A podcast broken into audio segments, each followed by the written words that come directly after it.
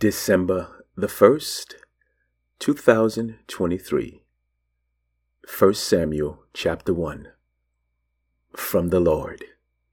Glory, hallelujah. Thank you, Father God, for your word this morning. You indeed are an awesome God.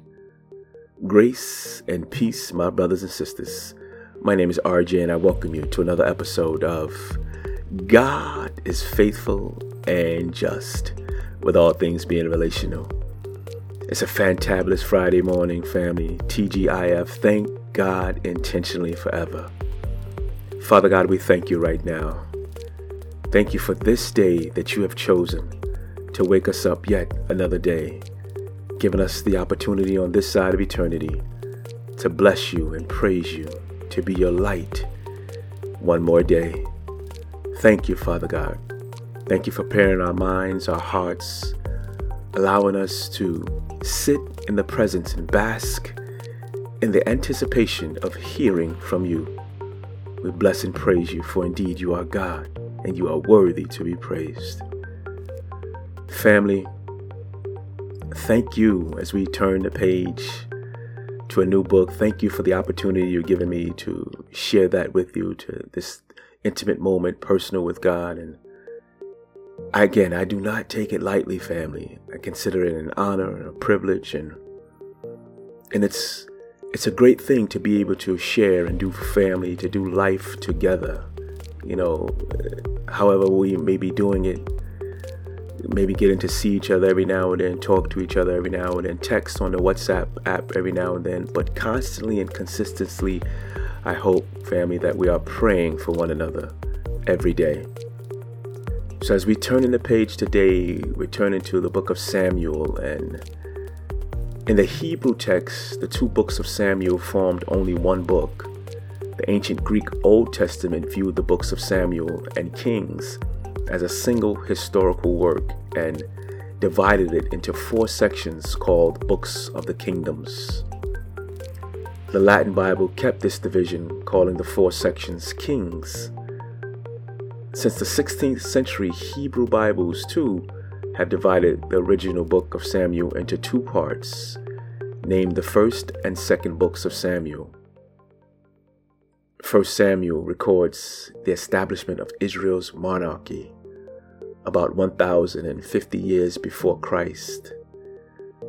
Samuel led Israel for many years in the combined roles of prophet, priest, and judge after the people demanded a king like those of the other nations, and we'll see that in chapter 8, God directed Samuel to anoint Saul as Israel's first king. When Saul turned from God, David was anointed by Samuel to succeed him. After David killed the giant Goliath, he was brought to Saul's court, eventually becoming the leader of Saul's armies. Saul's subsequent violent jealousy forced David to flee. The book closes with Saul's death in battle and looks forward to David's reign.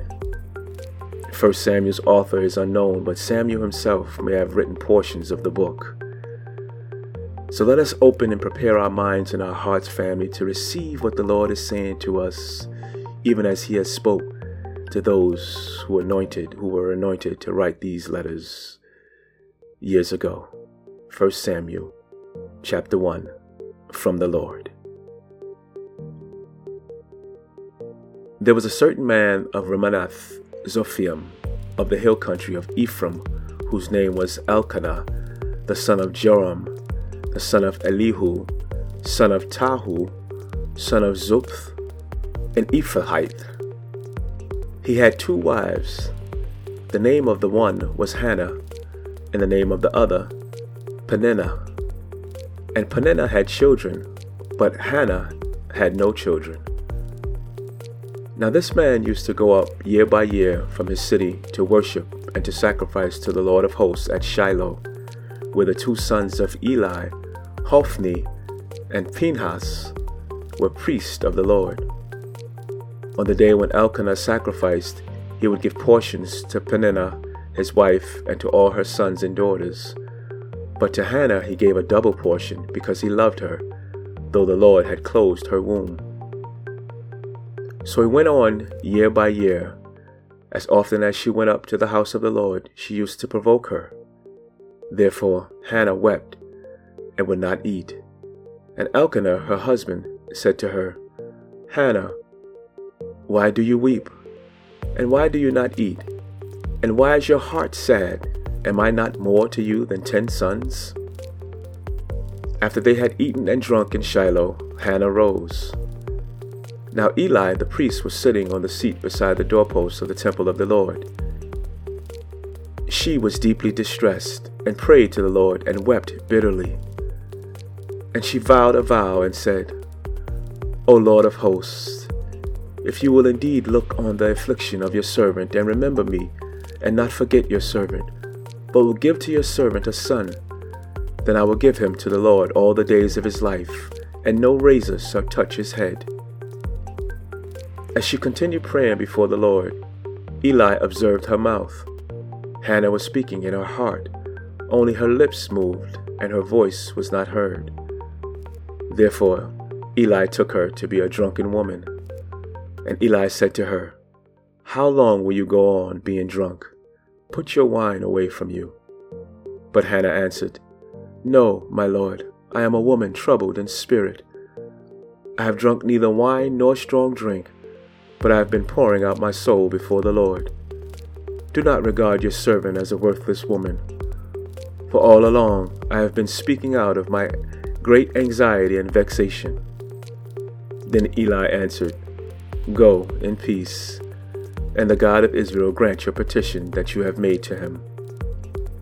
And she said, Let your servant find favor in your eyes. Then the woman went her way and ate, and her face was no longer sad.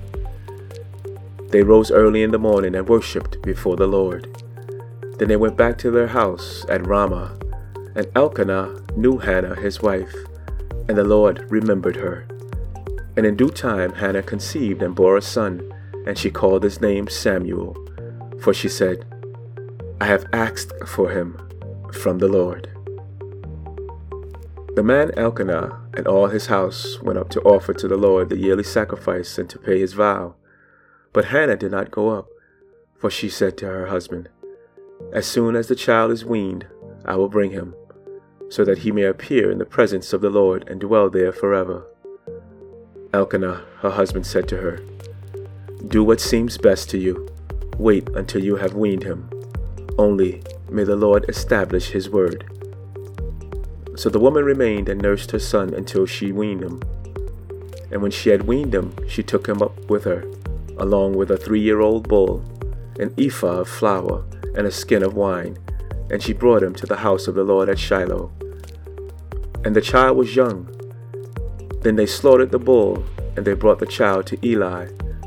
And she said, Oh, my Lord, as you live, my Lord, I am the woman who was standing here in your presence, praying to the Lord.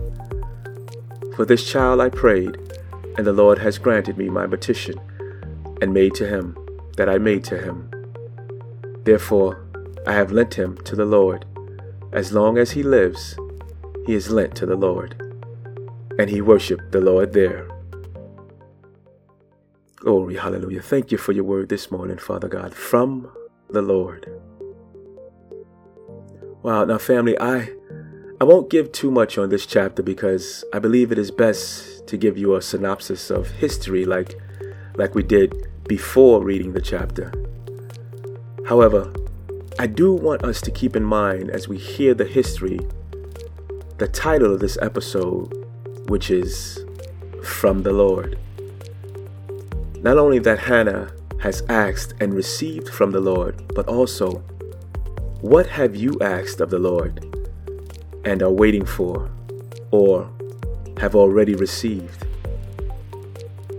Now, let us turn back the page a little to some history so we can understand better what we are reading and will read in the next few weeks. The historical situation at the start of the narrative of the books of Samuel is that of the end of the period of the Judges. First Samuel is the sequel to the book of Judges, which is why, partially why we didn't go into the book of Ruth, which is the next book in the canon, because First Samuel is the sequel to the book of Judges. So there are two major themes in the books of Samuel the problem of the leadership of God's people, Israel, and the presence of God in their midst. The first theme means that the history of Israel is presented in terms of the lives and, ca- and careers of three outstanding individuals Samuel, Saul, and David. The second theme involves frequent mention of the shrine and the, the Ark of the Covenant. The two themes come together when the Lord is said to be with one leader or the other. This period of three generations saw two major changes in Israel. The first was a constitutional change. The system of government changed radically as leadership by the judges gave place to a monarchy. This change involved many administrative details, especially centralization and what we would now call bureaucracy. It also resulted in the rise of one family to great power and prestige, namely David's dynasty.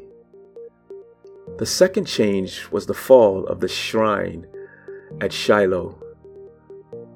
Shiloh was replaced after an interval by Jerusalem, which was made not only the religious but also the political capital of the kingdom of Israel. It is interesting to notice that all the events of 1st and 2nd Samuel had the effect of transferring leadership in Israel from the tribe of Ephraim to the tribe of Judah. These were the two biggest tribes, and their territories were separated by the small tribe of Benjamin. The leadership moved southwards, then from Shiloh, Eli, first to Benjamin, Samuel and Saul, and then to Judah, David. Books of Samuel not only record how all this happened, but also why it took place. Various human beings come into the story with a variety of motives. More important to the biblical writers was the question of God's purposes and actions in all these threads of human history. So, family, as we read, think about the character of many people, of the many people we will encounter during these next few weeks but also think about the character of God, the purposes and actions of and from the Lord in the lives of these characters. Father God, what would you have us to do today? What have you brought into our lives that we have prayed for or what have we prayed for that we are waiting for you to bring? You said, Those who wait on the Lord shall renew their strength. They shall mount up with wings as eagles. They shall run and not be weary, and they shall walk and not faint. And while we are waiting, you said, Resist fretting Refrain from anger, be still, and choose patience. Know that I am God. Look to you in all our ways, and let you direct our path. Holy Spirit, we lean into you right now. Have your way. In the precious and majestic name of your Son Jesus, we pray.